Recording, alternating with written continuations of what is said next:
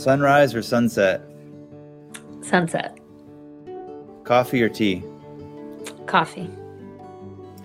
Much less hesitation than anyone I've spoken to, I must say.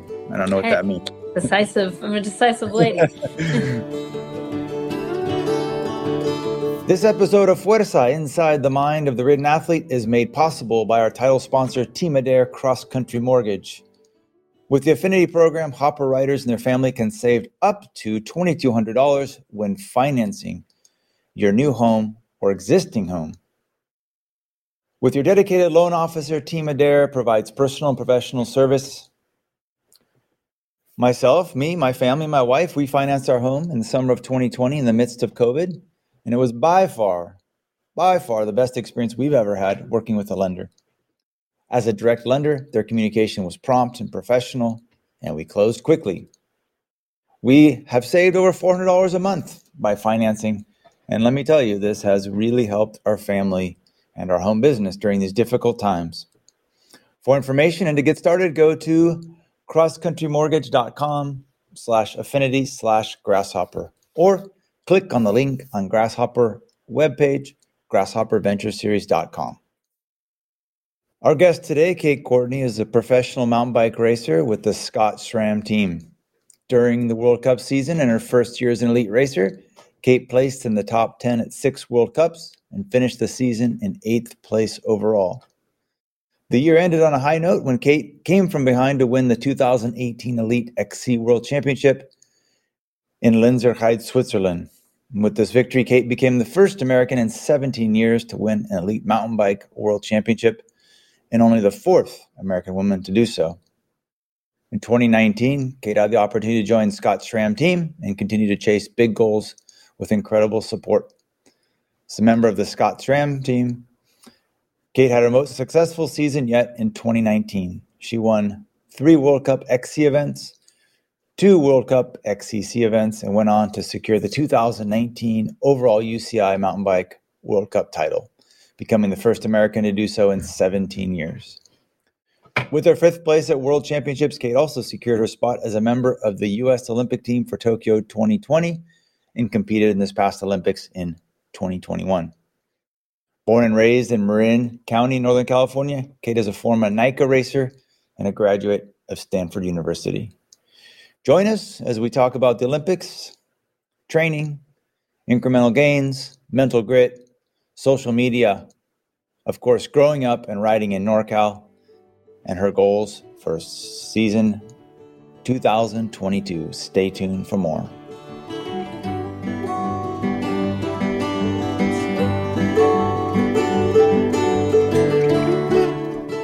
So, Kate, welcome to another episode of Fuerza Inside the Mind of the Ridden Athlete. hey, thanks for having me. Good to be here. Um, I appreciate you making time for this, and I know that we we are are sharing this uh, wet winter together in NorCal. And uh, judging by your posts, it looks like you are uh, at home training. Is that true? Yeah, home home for most of this off season so far, which has been great. Yeah.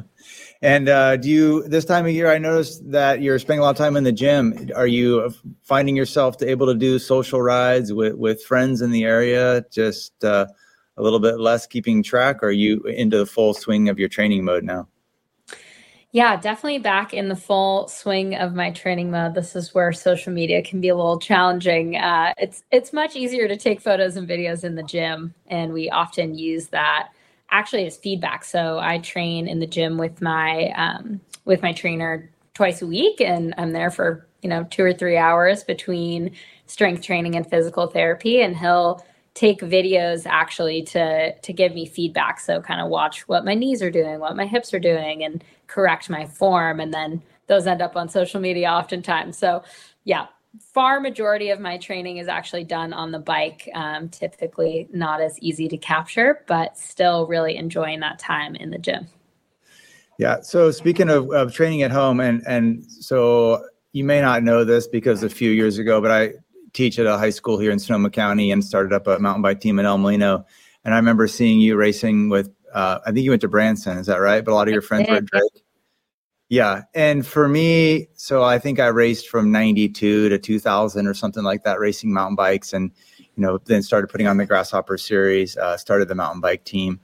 But to show up, and that, those are when I was first seeing the events. And you know how inspiring it is to see hundreds of athletes and maybe a thousand parents of the support crew.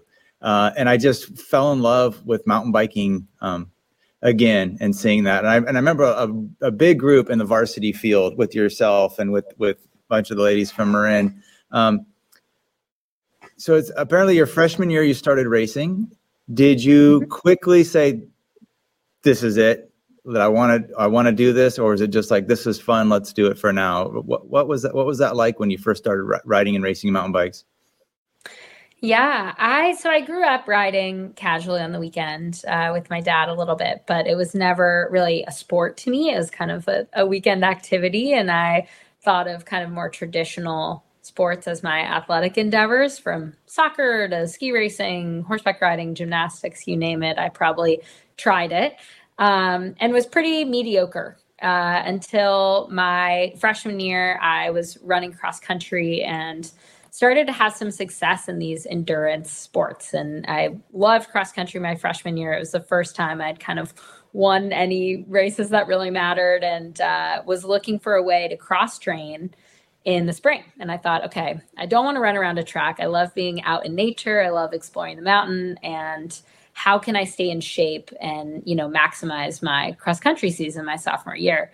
Uh, instead, I joined the mountain bike team, started racing, and thought, "Wow, this is everything I loved about running." But you know, without without any of the parts I didn't like about running, and with so much more. There's, you know, not just the endurance aspect and um, kind of the fitness part, but there's so many other elements to mountain bike racing, from technical descending to equipment to tactics uh, and for me, it kind of was this magical combination that I was really drawn to and excited to pursue and hope to improve in.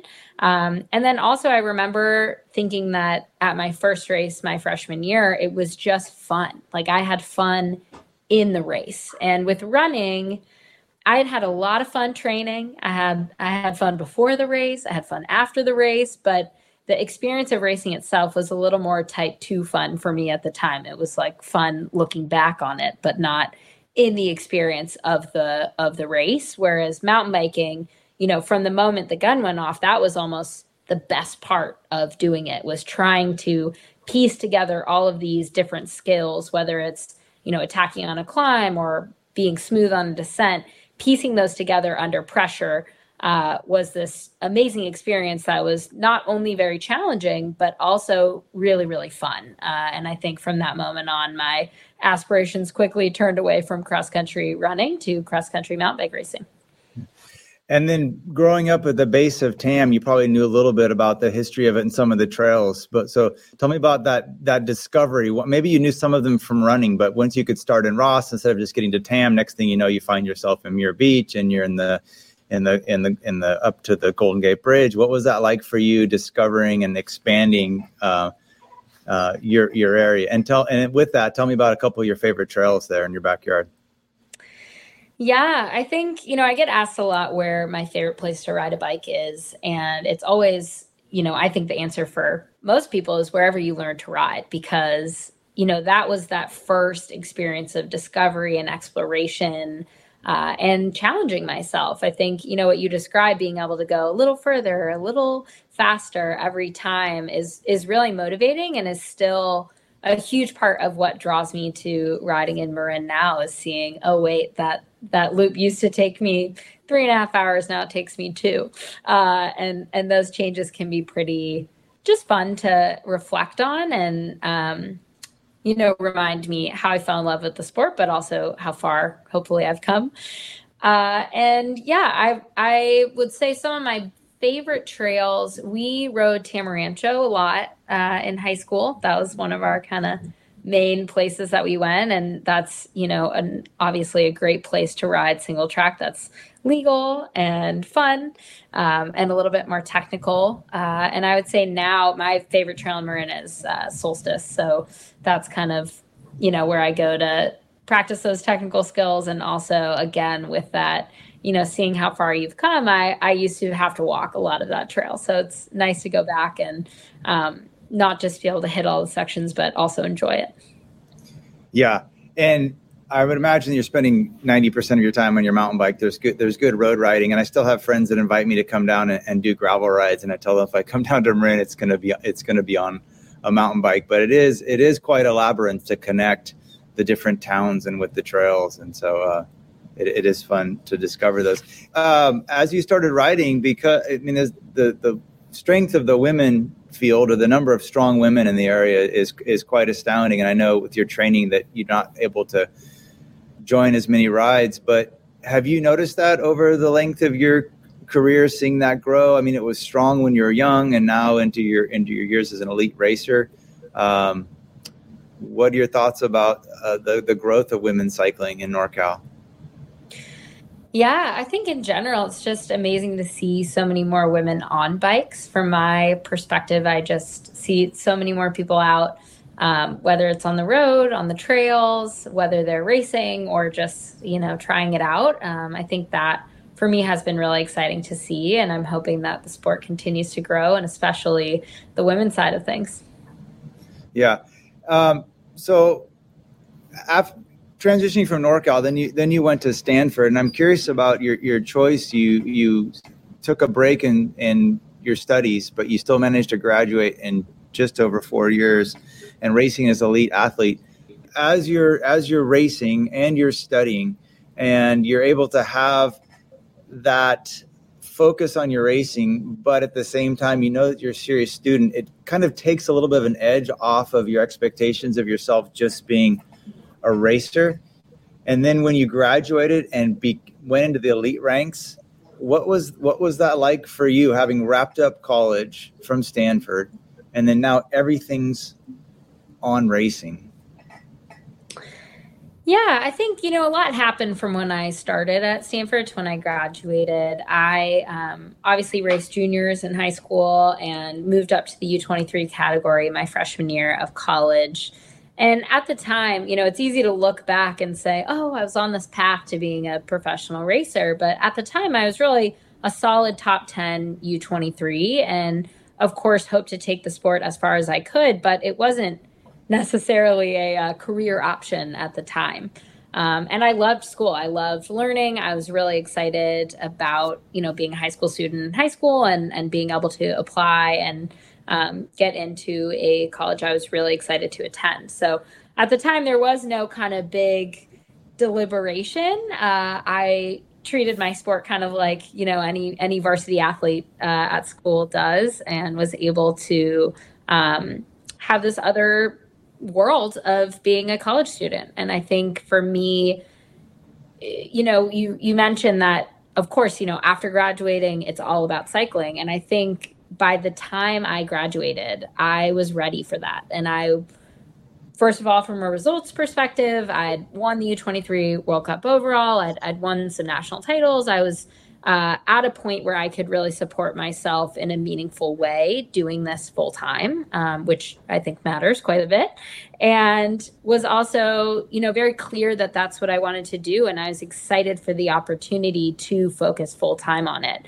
Um, and and that worked out really well for me. I think I was held back just the right amount as a college student and didn't get overtrained and end up hating cycling, um, but was able to really make consistent gains. So I went, um, I like telling the story because I, I was eighth overall my freshman year, my first year U23. I was fourth overall the next year, second overall the next year, and I won the overall my fourth year in U23. So I was a super, super consistent racer and just got a little bit better every year, and that added up. Um, but I think, you know, part of that was being really focused on you know one year at a time and not necessarily having this timeline or these expectations that oh i have to win this by this age and be here and do this um, partially because i had school and that was pl- plenty to have on my plate and something else to be focused on and excited about would you say that those incremental improvements led you to trusting the process as you've progressed in your career you mentioned that consistency moving up because I think the tendency as athletes is to sit, you know, not sit on the couch maybe and dream of this goal, but maybe not to make the steps. And once you're an elite athlete, you're you're able to see those marginal gains. But I think for younger folks to think, oh, this happens overnight, but that's that's consistency over um, you know you know five six years. Yeah, and and probably even longer than that. I think uh, you know I've I love training and I'm very data driven. I, I just like that side of it. There's a lot of different ways to approach the sport. And, you know, for some people, it's way better to toss out the power meter and just, you know, do it their own way. But for me, that data has always been um, motivating and, and kind of fun and something that I analyze with my coach and with my dad and, and pay attention to. Um, and I think that, you know, is, is partially responsible for that consistency where, you know, I got from a young age this training plan. I knew, you know, what I would have to do to get a little better tomorrow, a little better next week, a little better next month, uh, and where the kind of bar was set for being an elite racer. Uh, and that was a clear, clear path to kind of chip away at. But I also think, you know, it gets it gets a lot more nuanced when you actually do achieve that top level, and um, then it becomes really about optimizing what you're doing and understanding not just you know what you're doing consistently but why you're doing each thing consistently and how it's contributing to your progression as an athlete and to your hopefully great performances in an upcoming season. Um, because you know there there's one thing to get to the top and it's a whole nother thing to try to kind of replicate that success and uh, to continue to progress when you know that those big jumps of my u23 years are not going to be uh, indicative of the rest of my career. You know you can do that from 17 to 19 just physiologically there's a huge developmental adaptation and and you can up volume and you can really add add add uh, and then i think you know what comes with experience and age is not just maximizing not just adding as much as you can to your plate but really understanding what am I going to do and why am I going to do it to get me where I want to be as an athlete? Yeah, and of those of of the pieces of the puzzle for you, if you look at your your physical fitness, the strength conditions, the the the hours on the bike, your mental prep, the technical skills, do you look at yourself and say this is my strength and this is an area to work on when you look at all the pieces or do you kind of lay them out on the table and look at pieces of each of each of those components that it takes to to be successful yeah, I'd say definitely the latter, especially more recently in my career. I think um, early on there were big categories to tap. So, you know, oh, I hadn't done anything for sleep. Let's this year I'm going to focus on sleep, or I hadn't you know really focused on strength training this year i'm going to deep dive what what can i do who can i hire who can i work with who can i learn from uh, and at this stage of my career hopefully you know i've been racing professionally for well if you count my u23 years almost seven or eight years uh, those big categories i've i've addressed in some way but there's huge opportunities to improve. So one example i might give is is technical skill. Um, technical skills a huge category. There's within that so many little things. Are you trying to get better at riding a lines? Are you trying to get smoother? Is it braking? Is it cornering? Is it uh, technical uphill. Is it downhill? Is it pedaling over rocky things? Is it riding in the wet? Is it you know any number of ways in which you can address technical skill? And so for me now i think there's a real nuance to identifying those um, weak points within a category. So I wouldn't say, you know, technical skill is a weak point. I think that's a little broad, but maybe, you know, riding in the mud is something that I need to work on and, you know, put into place uh, a bunch of different ways that I can bring that skill up um, while still addressing maybe the things that are my strengths. So, you know, if uh, if rock gardens are my strength, it doesn't mean okay, I'm only riding in the mud. I'm never doing a rock garden again because chances are there's going to be races where both matter or one or the other matters.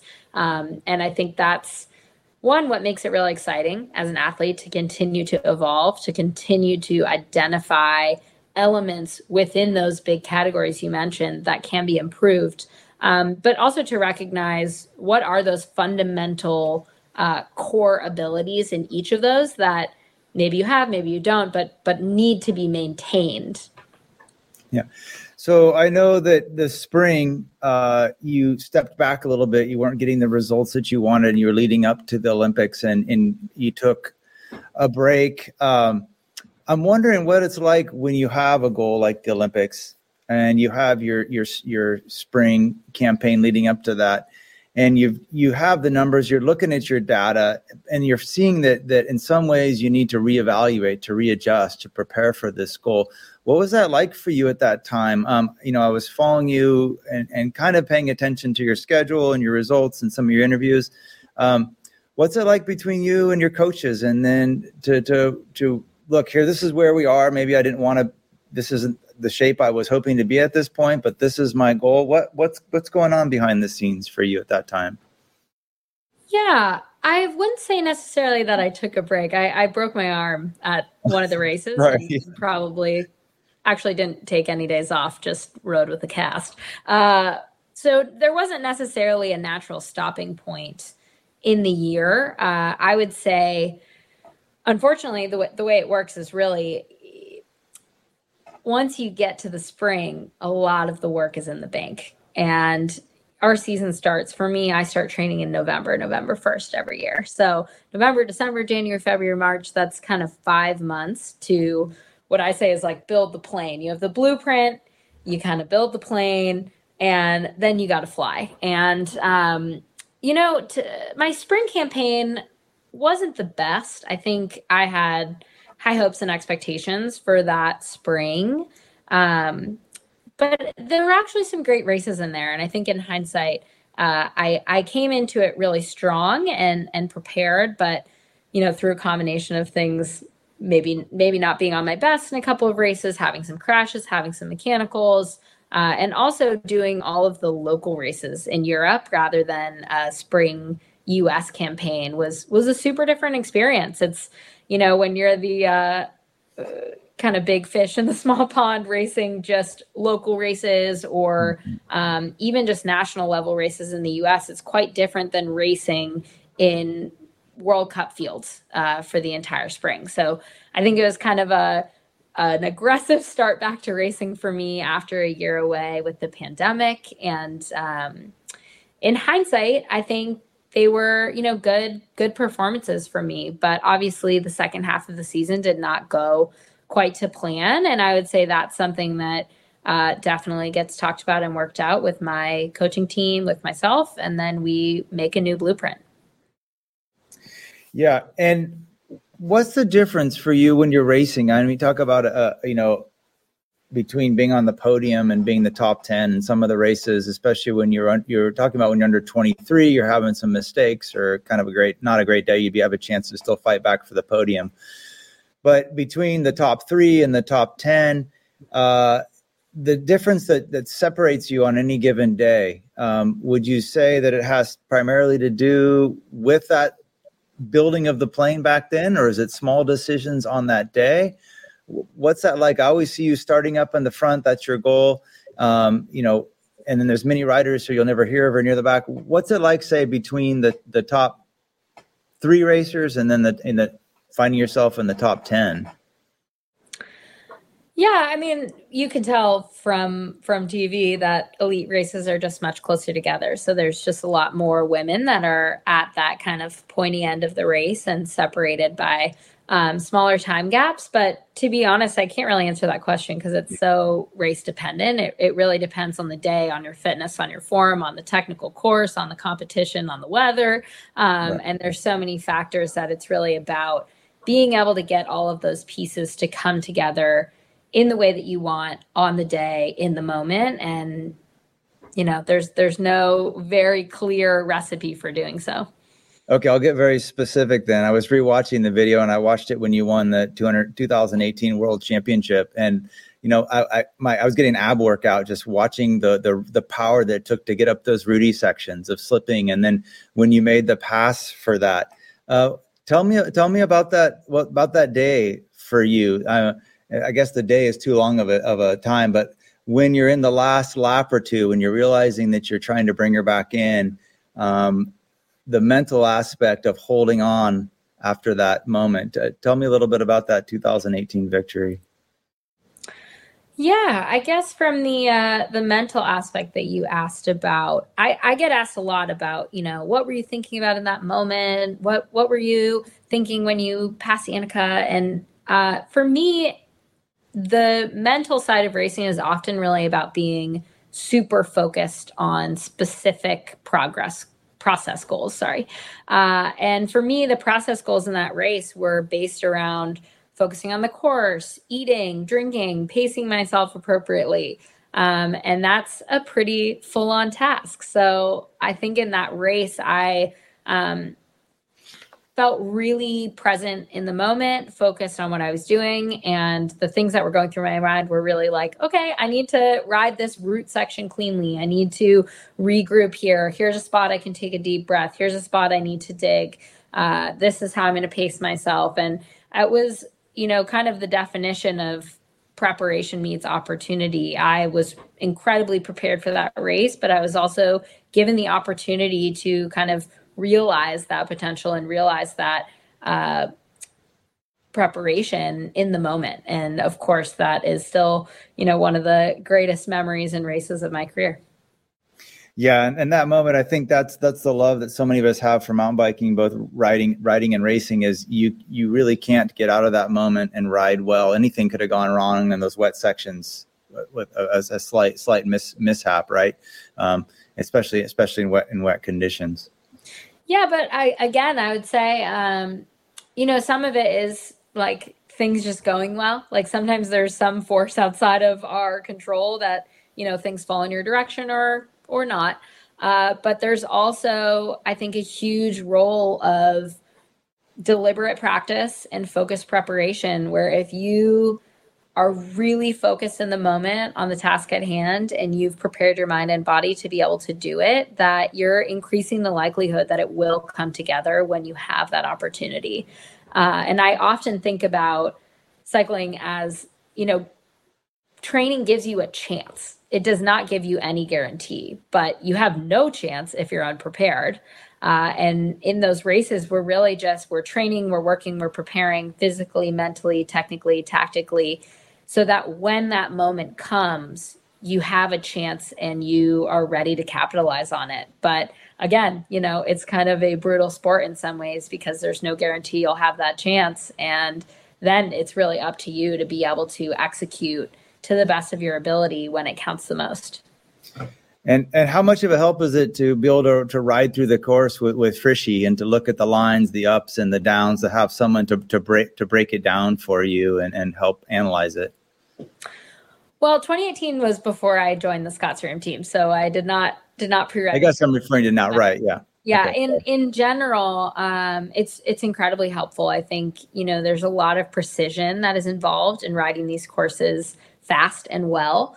Uh, one thing that people I think often underappreciate is the role of riding these courses at the absolute limit. So they are pretty technical if you just ride them, but it's a completely different experience when you're fighting for air on the way up and then having to navigate. And in those cases, having a good plan, having good lines, having smooth line choices is absolutely essential to not just being fastest, but also conserving energy. And I think that's where Frischi's incredibly smart, incredibly experienced. And I'm lucky enough that he shares that experience with me.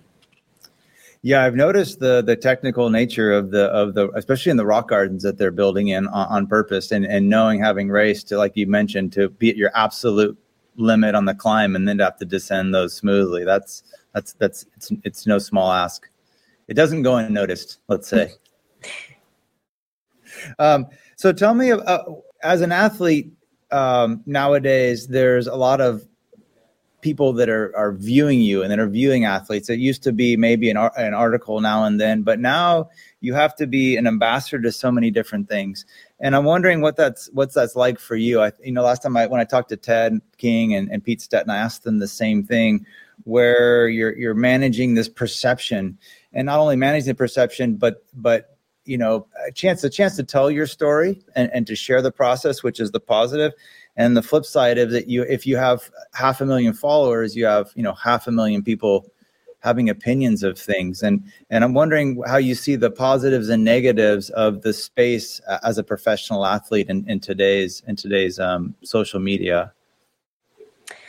Yeah it's definitely a, a, complicated question to answer but i will do my best to summarize. Um, let's start with the positive on the positive side i think you know when i started posting on a social media account taking pictures on my rides I really didn't have necessarily a goal in doing so. I just felt this pull to share my love for the sport and to, you know, share what I was doing mostly with friends and people I knew. Uh, and now it has expanded a bit beyond that. But I would say, you know, I, I think a lot about what my relationship with social media should be. I think at its best, it's a reflection of my dedication to the sport of how hard I work to, you know, pursue mastery and something that I love to do and that I feel connects me with people around the world, in my community, uh, in my family. It's it's really um, a reflection of those things, I think, at its best, and hopefully inspires people to do the same, to get out and ride, to share that with people they love, um, and to, yeah, engage with that kind of process in a way that's really fun and interesting and and as an athlete is is fun to tell i think. Um, i would also say from the female athlete side being able to control your own story and share your own narrative and have some place that i can speak honestly openly authentically um, directly to the people who support me and who share my passion for the sport is a huge gift and i think um, that gives you a lot of control over what you put out and uh, what you choose to share about your journey and your sport. And um, I think that's something that female athletes in the past have not necessarily had, particularly in a media landscape that's um, been pretty gendered. So I am grateful for that opportunity and that platform to be able to share what's important to me and, and show a little behind the scenes of that process, which clearly has some ups and downs. Um, and then I would say, you know, on the negative side, there definitely is, I, I, think, a complicated conversation that we're all having around the role of social media in the lives, particularly of young women, I see, um, where it is kind of a, a fake reflection of life. Even when, you know, I shared with you earlier, we were talking about the gym, and I, you know, genuinely am in the gym. My strength coach is taking those videos and they go up on the internet and it's it's really what I'm doing but it's not me it's this kind of moment captured of what I'm doing and it's highly controlled you know? As as we mentioned i'm training way more on the bike than i am in the gym. I just don't really take pictures of it as much. Uh, and so that's a great example of how it is not a true reflection of reality or a true encapsulation of who we are as people, even as much as we try to like share authentically. Um, and that's kind of the the outward maybe negative side of it. But I also think as individuals, consuming this kind of world that is not reality uh, can be a little detrimental. And of course, the kind of negative comments and negative posting uh, that happens on social media it's something that really needs to be managed and and reflected on and for me i think I've I've had time to do that. I obviously have to do it on a little bit of a bigger scale because when I post things, I am getting uh, feedback often from many of those half a million people who would like to comment on it. Um, but I think for me, it's been a challenge to really be clear on what I'm sharing and why I'm sharing it, and also on what I'm willing to accept feedback on.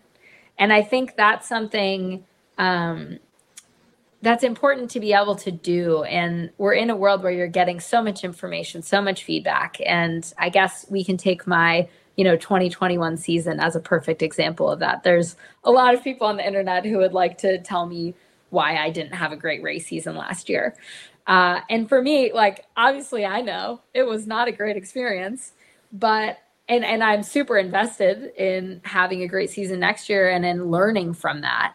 But that learning is not going to happen in that environment. It happens with coaches, with team members, with seeking out experts, with reflecting on my own process and my own training. um, that people really don't see at all. People have no idea what I did for intervals or how many hours I trained or when I took rest days or what amount of strength training I did.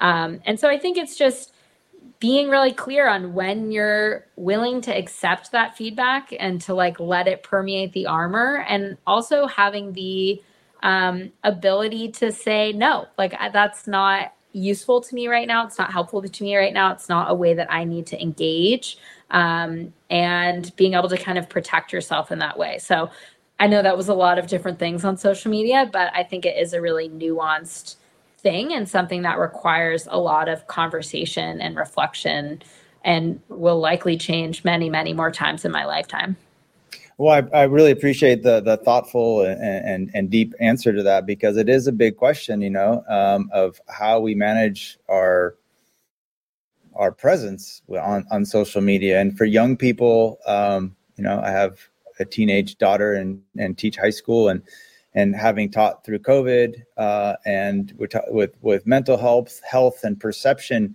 you know, for us uh, being older we have relationships with people and we we know who our, our friends are. We can friends and followers like i tell people i don't really want anyone to follow me. It feels more like stalking. I know following in the business sense is important but you you mentioned those whose input and opinions and and criticisms and critiques matter to you right i think uh, it's important to have that baseline to know that and then with social media. But prior to that, uh, it, it's risky because we are wired to care what people think. That's we just we just are. But who are those people? I think that's that's an important part of the discussion.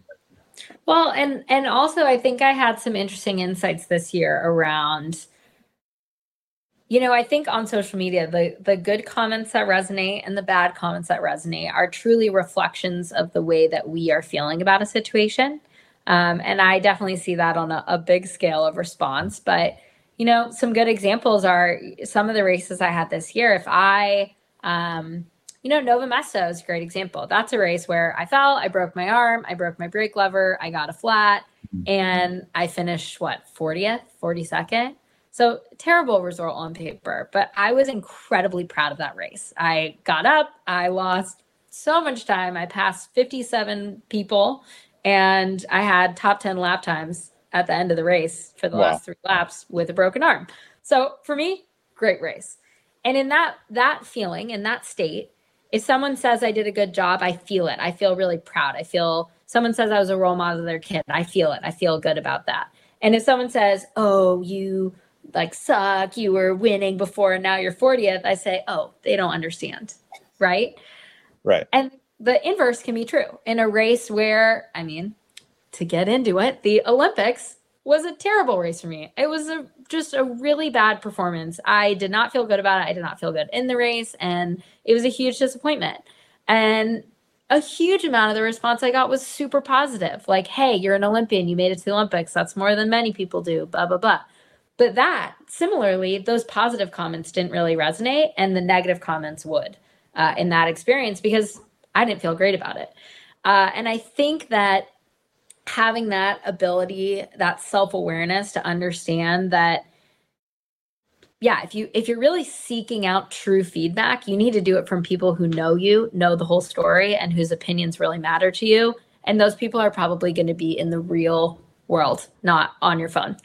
Uh, and when those comments do resonate, if they are something that you read or that you're exposed to, it, it really is something about you i think for me at least you know it it's it's triggering something within me. And so then i need to instead of going external and responding always to those comments or seeing them as something that i need to deal with to acknowledge them for what they are and work through whatever is underlying that uncomfortable reaction or challenging interaction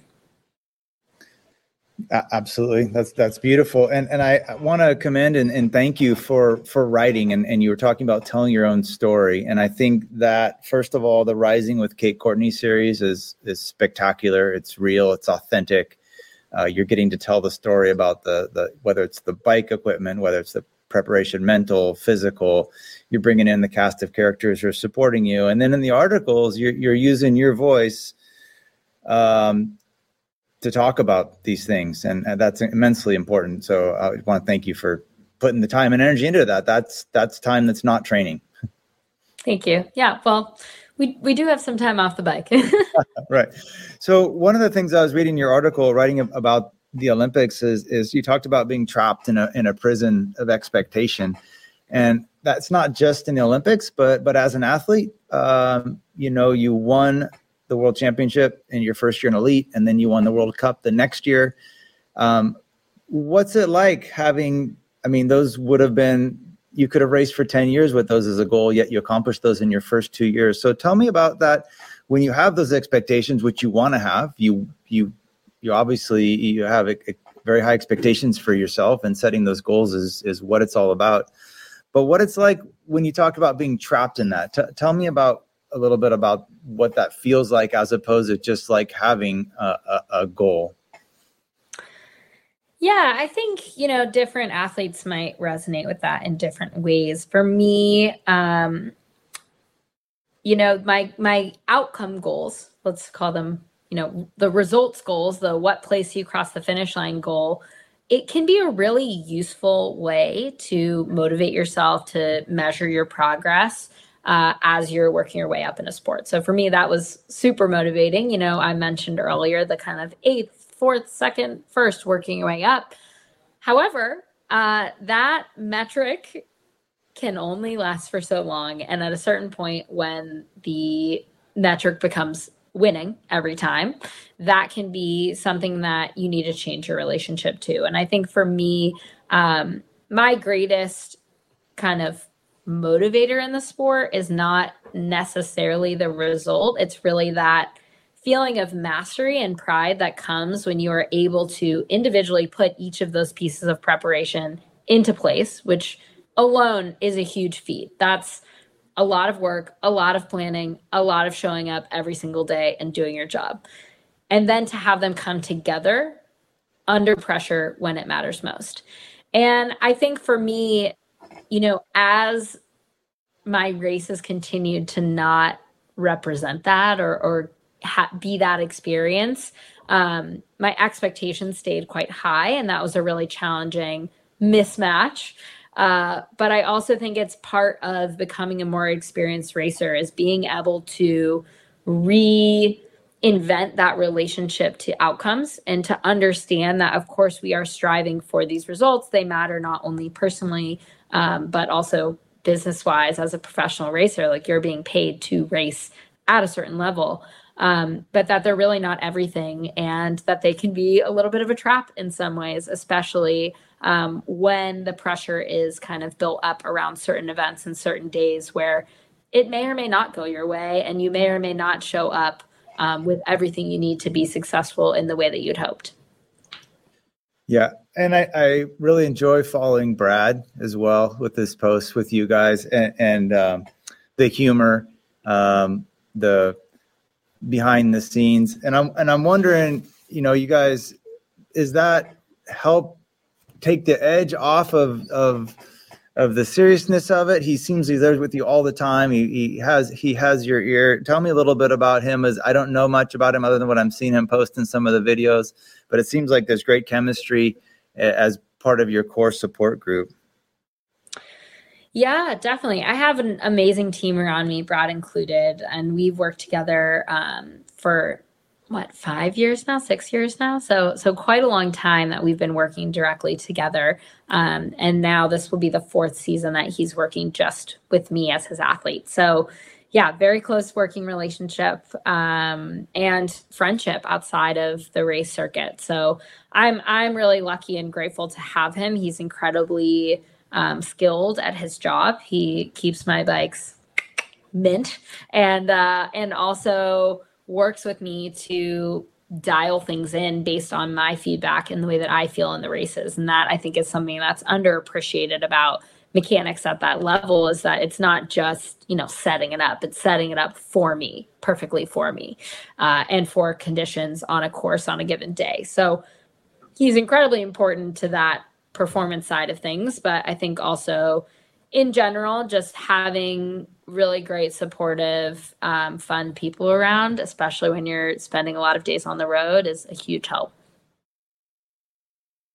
So I want to ask you one more thing about the mental part of it. So the idea of this podcast is like the the inside the mind of the of the ridden athlete, and um, for me, it can it can be a lonely place um, as as an athlete. Um, but like you mentioned, having those those people there to help you.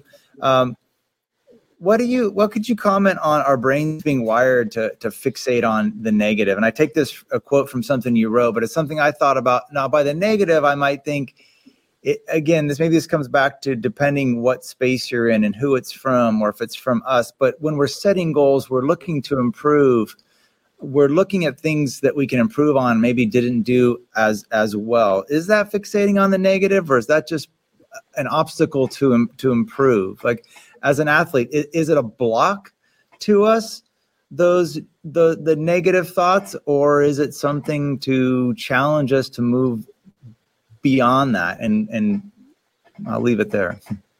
Yeah, I think it depends a bit by what you mean by negative thoughts. I think um, rational performance evaluation is not negative. I think that's just um, a huge part of, of what we do. And uh, I think it can actually be incredibly motivating to identify weaknesses or maybe challenges that you can improve on in the future. And that's just, uh, in my opinion, a huge part of the process of racing.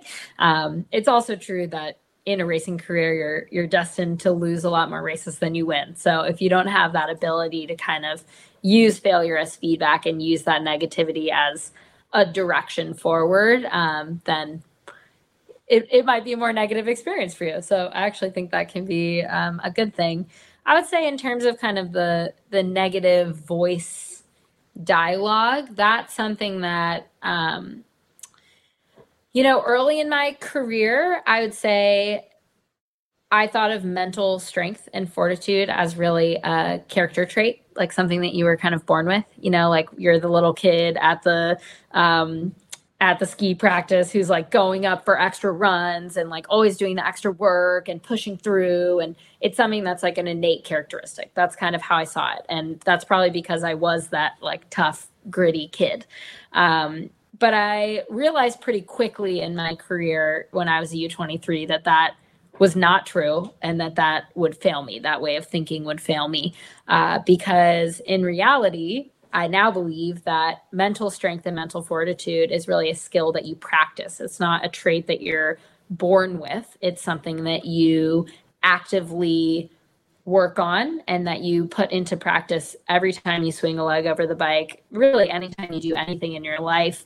Um, and that can look like different things at different times on different days. It might be setting good goals. It might be having a mantra having um, you know a way to reframe the dialogue with yourself. But that is something that you know may come more naturally to other people uh, may be easier for one person or another. And it may be you know something you're more inclined to be as a child but for me i think um, it really is that that skill and it it can look very different. You know, I think I had that typical idea of what it looked like to be gritty as a kid.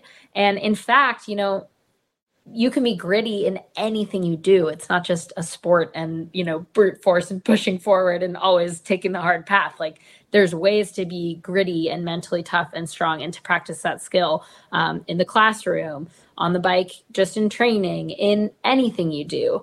Uh, and so in response to that kind of negative voices, negative framing piece, I would say that that's kind of just a part of life. Um, and that, you know, as athletes, it can be one of the greatest things that you unlock is to is to start to practice that skill of mental toughness and mental strength and to make that a part of your cycling practice and of your life. Future superstars out there, you hear that? what did they say? You miss 100 you miss 100% of the shots you don't take, right? Absolutely. So to speak. Uh, I have one other question for you that looking at my notes about the Olympics, we were talking about that. And I'm wondering what it was like for you, and maybe you could comment other, other athletes as well. It was a very strange Olympics in that you didn't have the experience of so much the social and the Olympic village. And so for you, it was for the athletes, it was a, a, very short period of time there, and then you had to pack up and leave. Um, was that particularly difficult for you in that not having Olympics you wanted, and then it was kind of truncated, but you didn't get the after party? Wasn't Geoff Kabush yeah. drinking shots with the other basketball players. What was it like for you having the the the COVID version of the Olympics? Yeah, I mean, I think you summarized that it was just a weird uh, Olympics, but I've never been before, so I don't know that I necessarily have something to compare it to. Um, but for me, I, I, was not really focused on that at the Olympics. I was really there to compete and to perform. And so that was kind of my key focus. And uh, to be entirely honest, it didn't really matter to me what happened around me as long as I was uh, able to really focus on that performance and um, doing what I went there to do, which is ride my bike. Well, in four years from now, we'll have this conversation again. We'll talk about your first Olympics, which was this one that just happened. Okay. Um, so I want to segue into a little segment I have. It's called this or that, and it's just I'm going to give you a choice of things, and you're going to whichever one comes to mind okay. first. Okay. Not not too deep. We'll, we'll I'll keep. I'll, I'll be nice to you. So uh, A line or B line? A line. Climb or descend? Climb. Heat or cold? Heat. Sunrise or sunset? Sunset. Coffee or tea? Coffee. Much less hesitation than anyone I've spoken to, I must say. I don't know what that means. Decisive. I'm a decisive lady. Movies or books? Books. Cats or dogs? Dogs. Astronaut or sailor? Astronaut. Have to or get to? Get to. Okay, here's a real hard one. Tacos or tacos? Tacos. 100%. I knew that. All right, that's awesome. So we've talked about the past and we talked about the present. Tell me what's what's in store for Kate Courtney uh, next season. Yeah, really excited to uh, kick over to the new year and get started racing again. We have nine World Cups, or I guess eight World Cups and World Championships. So it's going to be a pretty packed season. Um, and I'm just I'm looking forward to lining up again and bringing it for 2022. And uh, that was very short. Are there any? Is it just starting to fill out your schedule in terms of what's going to be uh, the priority, or is it the, the, the length of the World Cup is going to be, be the whole season's your goal? The World Cups are definitely the priority. There'll be some other races, probably Pan American Championships, um, some U.S. Cup races. Uh, is there anything else? I mean that that schedule is pretty busy actually uh, with the World Cups, and they go till September. So that's going to be a, a, pretty packed, full on sequence of events. But um, yeah, we'll we'll see how the other kind of races, and then of course we have some big training camps coming up in January, February uh, to get ready for that. So it should be a pretty busy spring and summer.